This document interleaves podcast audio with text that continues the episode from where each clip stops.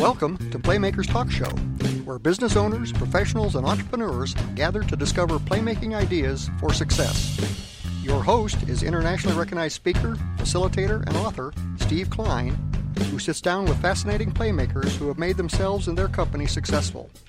Steve will introduce you to CEOs and executives who discuss their playmaking path toward success. And now, it's time to meet this show's playmaker. Here's your host, Steve Klein. Douglas Smith said, PR is performance recognition. Welcome to Playmakers Talk Show. I'm Steve Klein. In the studio today is a guest whose companies get recognized for their performance. Today's Playmaker studied international business at Oxford University. With us today is a CEO whose clients include Nissan Motor Acceptance Corporation, Home Team Pest Defense, and Oakley. This great playmaker is Carolyn Covey Morris. Carolyn is founder and CEO of Q Mobius. An innovative communicator, public relations leader, and marketing technologist, Carolyn Covey Morris is known for building relationships, accelerating progress, and sparking transformations. She founded brand marketing communications firm Q Mobius 10 years ago after spending most of her career in the corporate world at leading publicly traded retail, financial services, and chemical companies.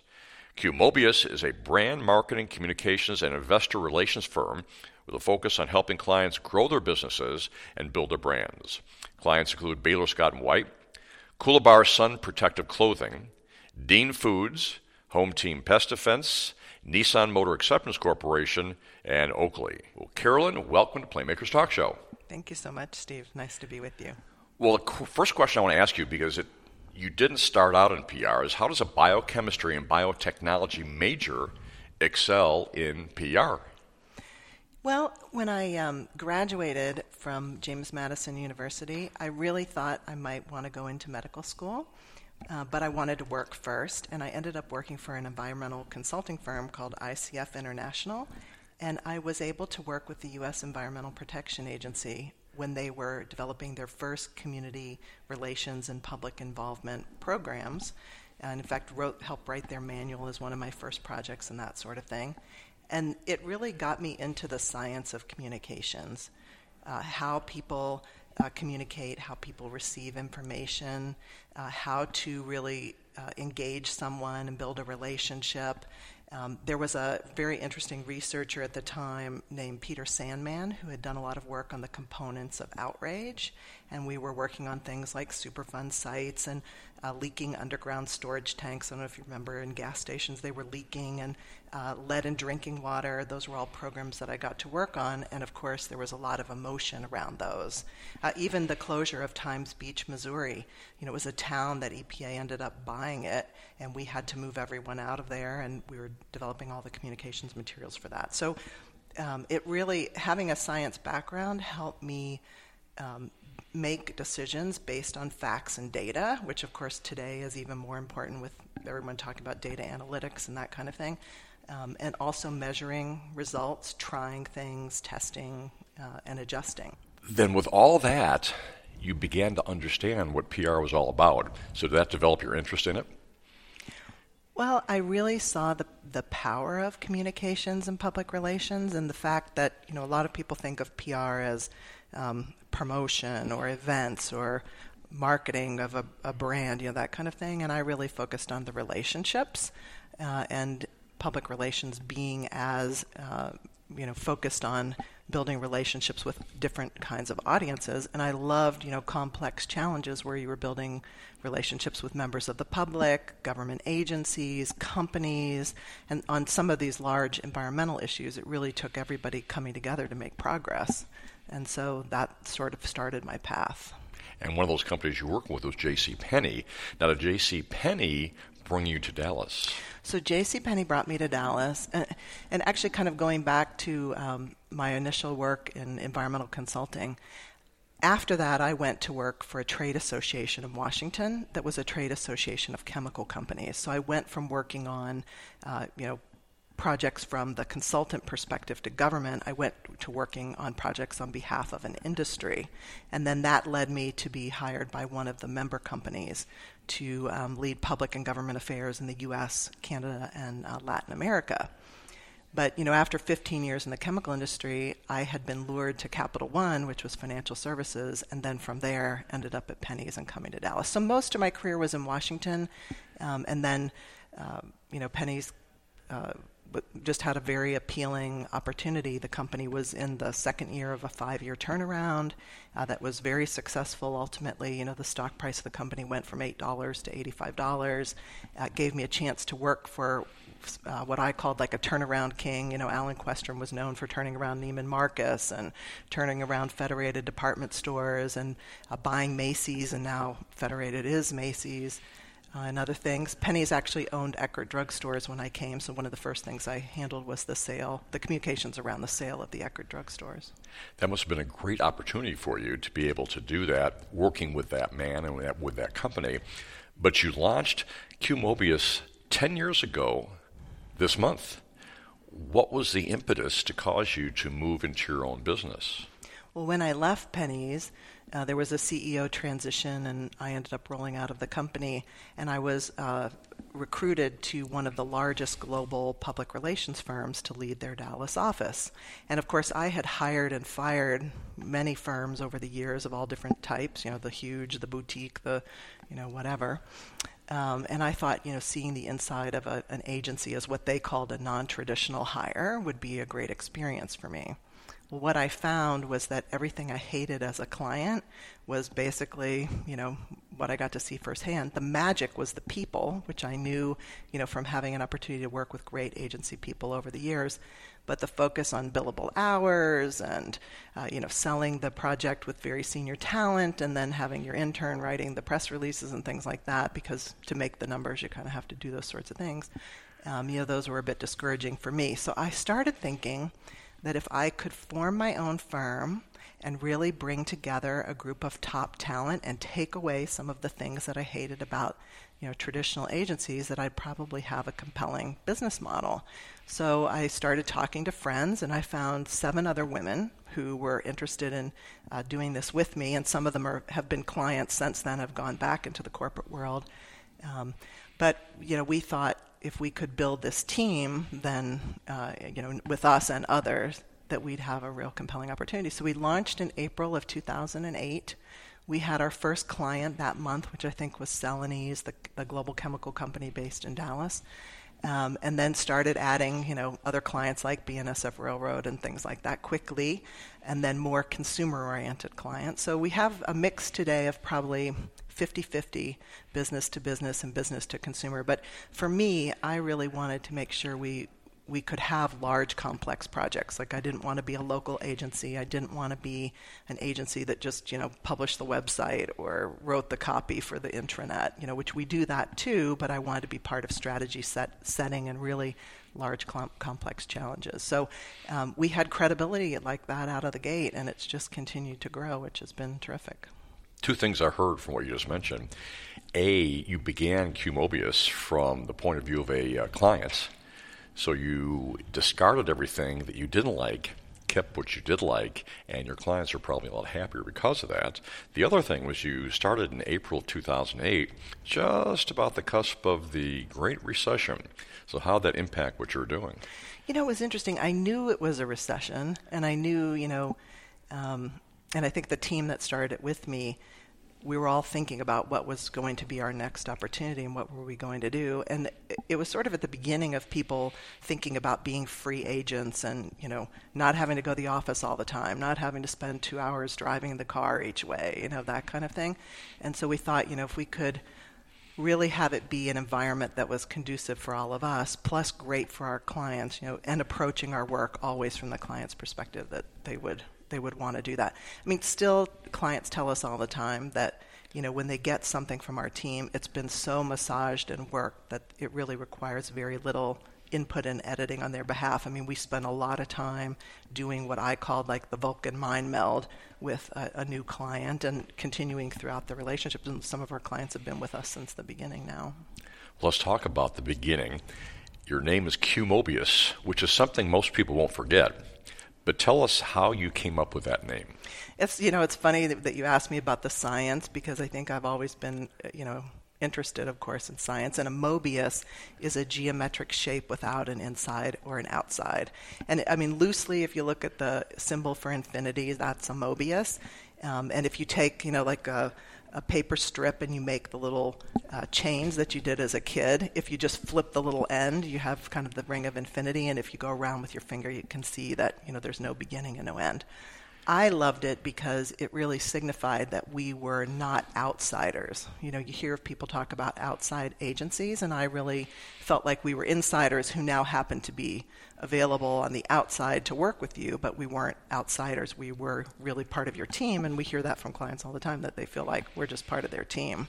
I love the Mobius, but there was a company, I think it was in San Antonio, that had Mobius.com. So, of course, you know, we couldn't be that. And the team I launched with said, well, why don't you be red Mobius or blue Mobius? And I just, I love color, and I didn't want to pick one particular color as part of the name. So I started researching color online, and I found this word I had never heard of before, which is called qualia. And qualia is a word that describes your complete sensory experience. So here we're sitting, you know, you hear my voice, but you're aware of the chair under your legs, you're aware of the temperature of the room, uh, the color and lighting in here, and it all, you know, com- uh, combines to form your complete sensory experience. And I wanted to have a great experience with our clients. I wanted our clients to have a great experience with their stakeholders, and I wanted our team to have a great experience with each other. So I love the whole idea of that. But the other thing about qualia is that when you look at a color like orange, um, you have a reaction to that color, and it's based on your background and um, your culture and your experience with that color, and you know all of those things. Um, so when you look at orange, you might think it's a peppy, perky, creative color. You might think it's vibrant and alive, you know. But when you see it, it, it evokes feelings. So I love that too because we're in the perception business, really. And again, you know, kind of reinforced everything I wanted to accomplish with QMobius. Hence QMobius from all that. If you want to see it, the uh, website is qmobius.com, and right on the first page, the homepage of QMobius, you will uh, you can find the explanation of the name QMobius. If you missed all of that, your business started ten years ago you uh, went into it uh, again from the point of view of a client. What changes have you seen? And part of the reason I'm asking that is you mentioned qualia, you mentioned the word experience, and I think that's one reason that some of the successful companies are staying in business because they're offering their customers, their clients, an experience. So, over the last 10 years, what have you seen change? What we're seeing change in our industry and for our clients, and really for all of us, is just this whole um, shift in how we get our information, uh, the democratizing of information, how we consume information. Uh, most of this now digital on the internet. Uh, most of this in little sound bites now, and even more so as we've moved forward. Uh, but also, you know, how that having that information enables us to make decisions. Um, how it enables us to connect with each other differently and how we form our relationships differently uh, and how uh, we maintain and grow our relationships. So it really has shifted everything. And to us, you know, the pace of change is only getting faster. Um, in my world as a, a, public relations and brand marketing person, you know, we have to stay on top of everything that's going on, whether it's trends, uh, data analytics, um, the science of the brain. I mean, really, all of these things kind of come together to help you figure out how you can influence an audience. How first you can identify an audience and then influence it. I mean, it used to be you'd look at demographics, of course, the first thing is age. Now we have many clients where we're not talking about um, age so much as we're talking about lifestyle uh, more the psychographic things, but before it was kind of, you know, you talk psychographics, it was a little bit loose. Now you have this immediate access to data on these people, like you can figure out who your audience is really quickly. Um, and then the other part of this, I think, that's influencing everything is authenticity. You know, people really, we always could sort of sniff out uh, marketing, but even more so now. You know, if they're, if you're not approaching a relationship from the perspective of the audience, similarly to how we were approaching relationships with our clients. Um, the person on the receiving end of your communication susses that out really, really fast. In other words, you're in the psychology business. We sort of are. You know, it's funny. Uh, one of the uh, leaders at J.C. Penney was Vanessa Castagna, and she was the CEO of Stores, Catalog, and Internet, and her degree was in psychology. And I remember one day asking her, you know, what, why do you have your, why did you have your degree in psychology? And you know, she had led uh, women's apparel for Walmart and had been with Target, and then ended up at Penney's. And she said, well, it really retail is the psychology business, and um, you know, I think retail communications and marketing that is sort of the root of it. Like it used to be, you'd hear people say, if you studied biology as far as you could study it, you'd end up with chemistry. If you study chemistry as far as you can study it, you'd end up with physics. If you study physics as far as you can go, you end up with math. And I think that's sort of similar in terms of psychology and the brain and all of that um, if you take the path from you know marketing, communications, and public relations. I tell people to walk into a retail store, a grocery store, or a big box store, and you can understand psychology, especially as they display things with the colors to attract you to that. And essentially, you're doing the same thing for your clients. You want people to be attracted to them. That takes psychology. You're in the branding business amongst everything else you're doing. What what do brands need to do today to develop the success that you think they need to have? I think the first thing is to really understand the customer and what they're trying to accomplish. And understand their customer? Understand their customer, yeah. Uh, in retail, you hear people talk a lot about she. Uh, I just went to an event with the CEO of Chico speaking, and she was talking a lot about, you know, what is she doing? Uh, how is she making the driveway decisions? One of the things we used to say at Penney's, you know, she's coming by your store, how's she deciding? You know, how's she making that decision? So I think to be successful with branding, the first thing you have to do is to be inquisitive and curious and find out, you know, what's going on. Now, retail, of course, is pretty good at this. Um, and even, you know, when I was at Penney's, they uh, one of the things I used in turnaround PR was talking about our um, cultural anthropologist that was part of our research team. That was kind of unusual at the time. And she would, you know, go shopping with uh, customers. She would go into their closets and see like what they were doing and, you know, write reports on that and everything. Now, of course, that's a lot more evolved, but you really have to understand not just what somebody's doing, but why are they doing it.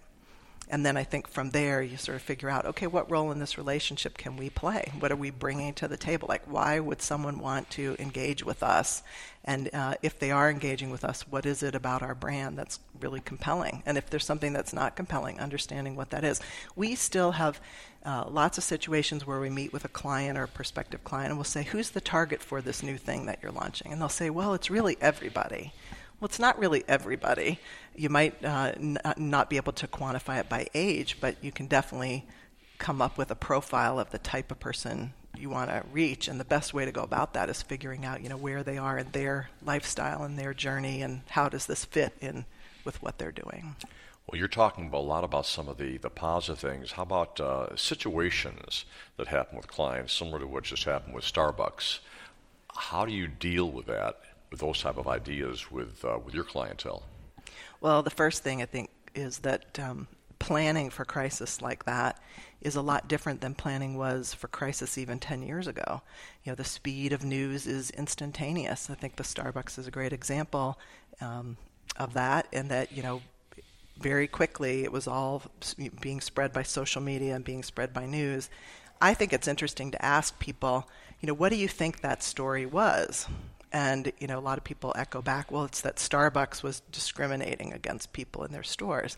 Well, that's from the soundbite that we're getting from media. I mean, media really aren't even delivering a, an evolved story, but in the amount of time that you have to respond, you know, it doesn't matter. So you have to be ready to come out there and and do, you know, what you need to do to protect your brand. And you know, when you look at it now, all CEOs really have to be the chief spokesperson for their companies. And there are some CEOs that they're just not comfortable with that, and it's almost becoming a prerequisite of um, you know success in that role. Particularly if you're in a consumer-oriented company, you've got to be willing and comfortable being the spokesperson and um, standing up for you know what you really believe in. And and I think that's part of this whole preparation is really like looking at what do we stand for as a company? Uh, what are we, you know, definitely against? How do we portray that? You know, what do we do immediately? It used to be, you know, when I first started working with companies as an in-house person, uh, you had your standby statement, and that would kind of get you started, and it was issued to, you know. Um, traditional media, and you might take it to a traditional media person, a, a, journalist that you really trusted, and that sort of thing, and then that would be, you know, coming out through the course of the day. I mean, now it's just not that way. I mean, it's social media is the best way to get your message out quickly. Um, still with traditional media layered into everything, but you, you know, you don't have the time to do standby statement and come back. And you know, frankly, a lot of times you're making comments about something and you don't really even know all the facts. I mean, there's no time anymore in news to do your thorough investigation, and you can't say anymore that you know we don't comment on pending litigation or something like that. You have to, you know, be be beyond that. So it kind of comes back to me to preparation and really knowing your core values as a company and what your executive team uh, has the palate for before it happens. Because when it happens, you don't have the time to go back and say, well, let's debate this for a day. Let's get 50 people to approve this today. Um, you know, you've, it's, the story will go on without you. If you don't tell your story, someone else will tell it. Well, because of social media and the immediacy of it, and Twitter specifically, uh, the public wants information, some kind of information quickly. Now, if the CEO of the United States of America is tweeting all the time, all CEOs, to to a great extent, are the the the voice of their company automatically. They want to know what that CEO is doing because, especially if something negative happens, that person has a big, big say in it. So it sounds like you work with the CEOs pretty closely to to help them understand how to get that message across. Is that correct? Yes, I mean, I think part of it too is just what is a CEO comfortable with? Like, you shouldn't be what you're not. If you aren't comfortable doing that kind of thing, or if your approach is, you know, another path or another channel that works better for you and you're more comfortable with it, then you kind of have to bake that into the system. Because, you know, going back to authenticity, if you don't do what's authentic to you as a leader, as a CEO, as an executive, that kind of thing, um, you know people sense it very quickly. So I think in some ways, you know, just because one president did it one way and another does it another way, or see it, you know, there's no real good or bad. It's more, um, you know, does this fit with your strategy? Is it helpful to accomplish what you're trying to accomplish? Are you making the, the conscious decision to be doing that? Um, and then, you know, having that be baked into the planning and it needs to fit their personality too. That's Not right. all CEOs can do it the way they need to, so I'm willing to bet you work with them to prep them to get all that to get together. Well, yes, and I think you know there's some relief when you figure figure out that you don't have to do what everybody else does. Uh, not everybody is uh, Mark Cuban. Not everybody is. You know, everyone has a different personality, a different style, and that's okay. And actually, it works. You know, it can work to your advantage to be different, but still, again, be driving back to you know what really means something to you. So tell everybody exactly how they can find out more about Q Mobius.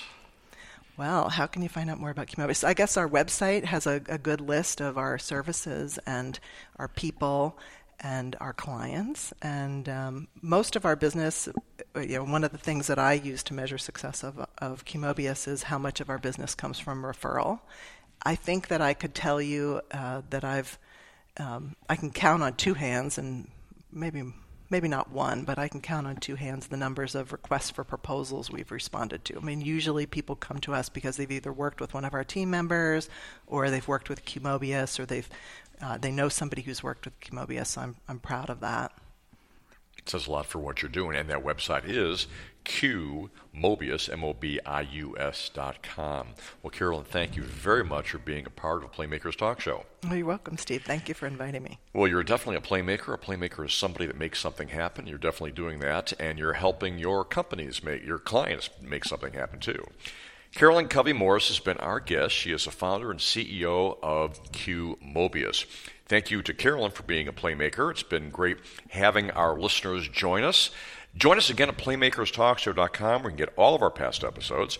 That's playmakerstalkshow.com, and we'll be back with more Playmakers. See you then. You've been listening to Playmakers Talk Show with Steve Klein. Join Steve again at playmakerstalkshow.com for more interviews with interesting and successful playmaking CEOs and executives.